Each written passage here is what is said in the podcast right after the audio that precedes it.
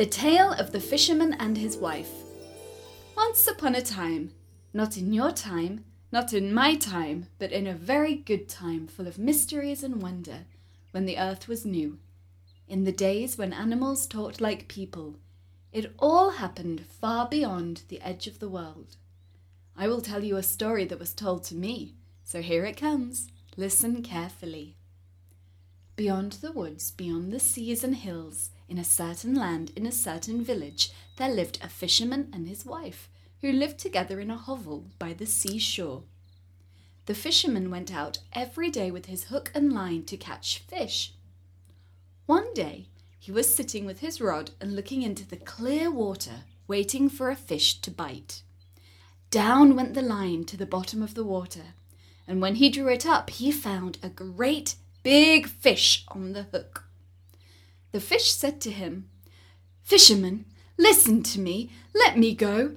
I'm not a real fish, but an enchanted prince. What good would I be to you on land? I will not taste nice, so put me back in the water and let me swim away. Well, said the fisherman, no need of so many words about the matter. Seeing as you can speak, I would much rather let you swim away. Then he put the fish back into the clear water, and the fish swam to the bottom.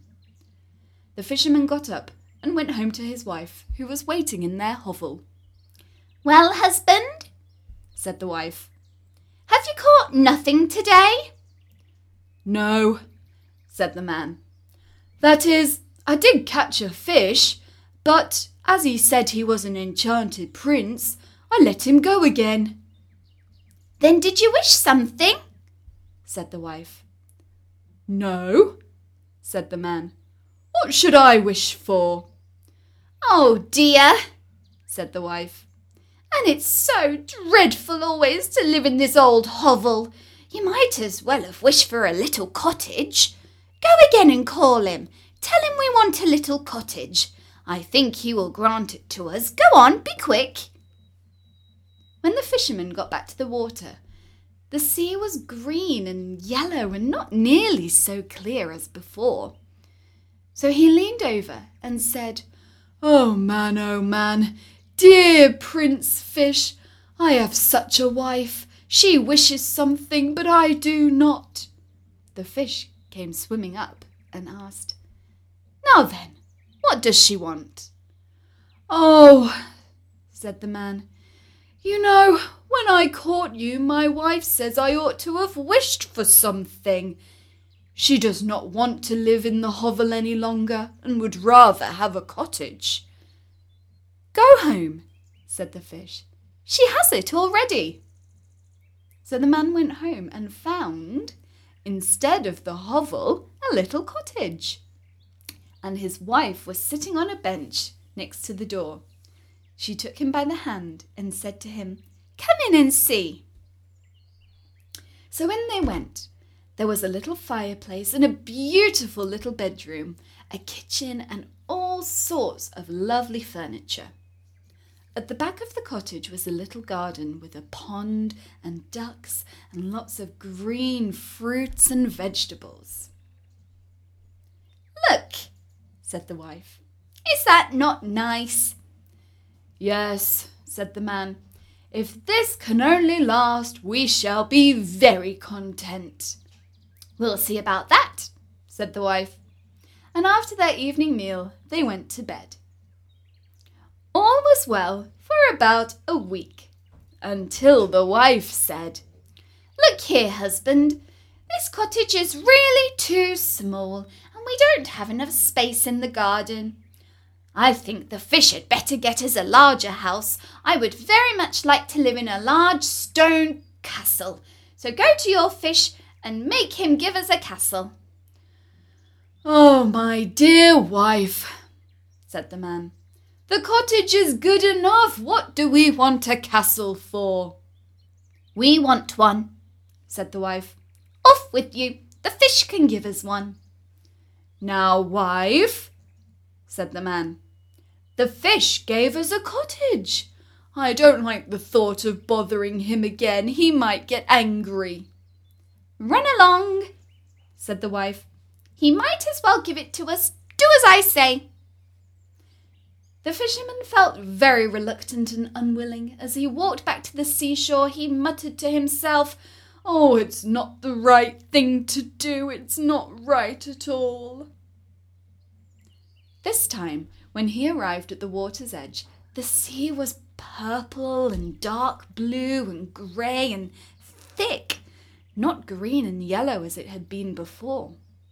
The fisherman leaned over and said, Oh man, oh man, dear Prince Fish, I have such a wife. She wishes something, but I do not. Now then, what does she want? asked the fish. Oh, said the man, half frightened, she wants to live in a large stone castle. Go home, said the fish. She is already standing before the door. The man went home as he was told. But when he got there, in place of the cottage stood a great castle made of stone, and his wife standing on the steps. She took him by the hand and said, Let us enter. With that, he went in with her, and in the castle was a great hall with a marble pavement, and there were many servants who led them through large doors with golden chairs and tables. There, said the wife, is this not beautiful? Oh, yes, said the fisherman. If it will only last, we can live in this fine castle and be very content. We'll see about that, said the wife. In the meanwhile, we'll sleep on it. And with that, they went to bed. The next morning, the wife was awake first, and by midday she said, Husband, get up and just look out the window. Look, just think could rule over all this country. Go back to your fish and tell him we would like to be king. Now, wife, said the fisherman, why would we want to be king and queen? I don't want to be a king. Well, said the wife, if you don't want to be king, I shall be king. Now, wife, said the fisherman, why do you want to be king? I could not ask him for such a thing. Why not? said the wife. You must go directly all the same. I must be the king. So the man went, very much put out that his wife should want to be king.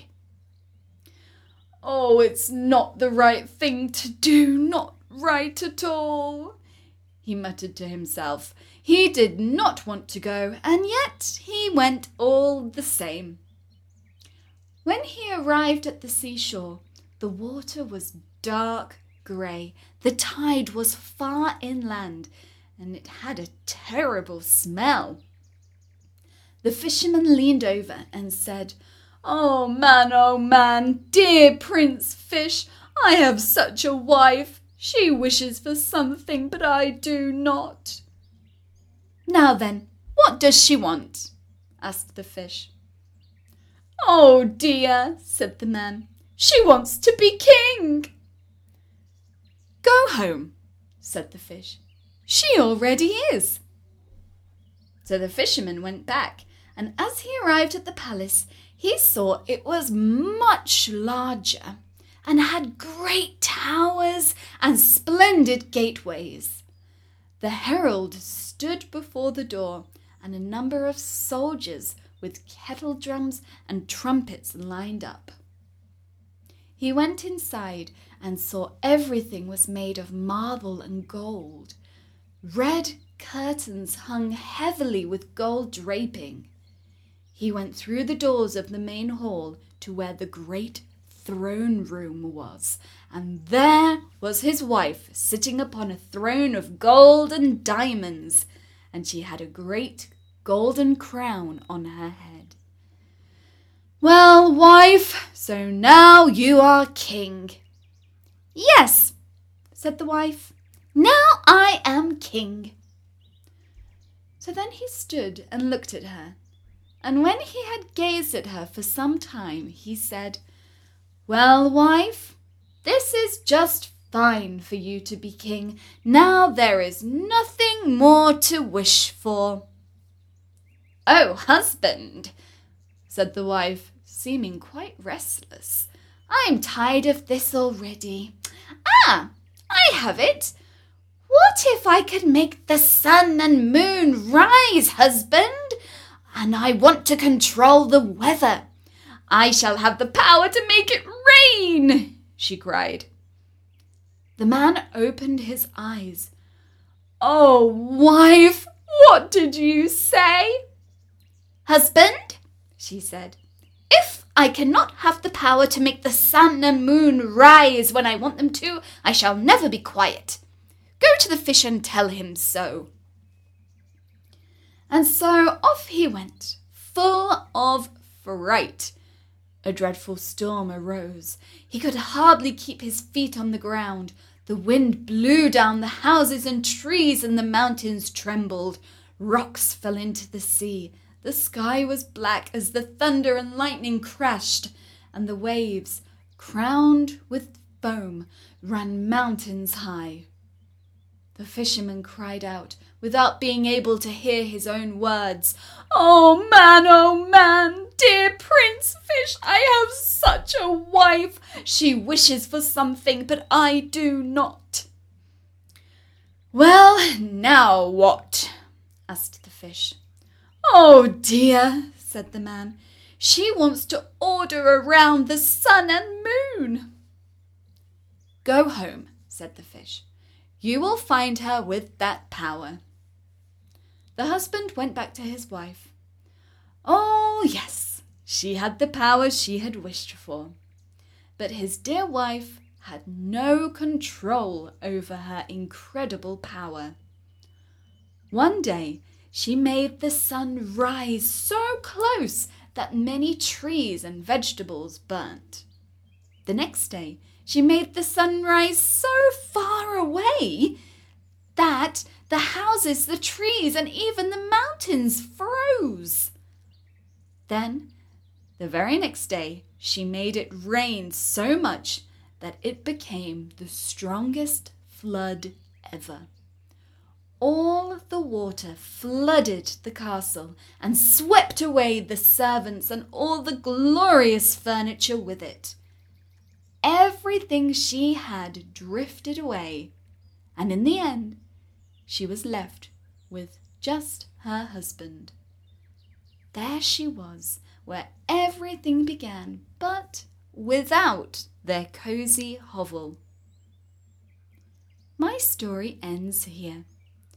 Open your ears, open your eyes. I'm telling the truth, can't tell no lies. Snip, snap, snout, the tale's told out. Now the story is yours.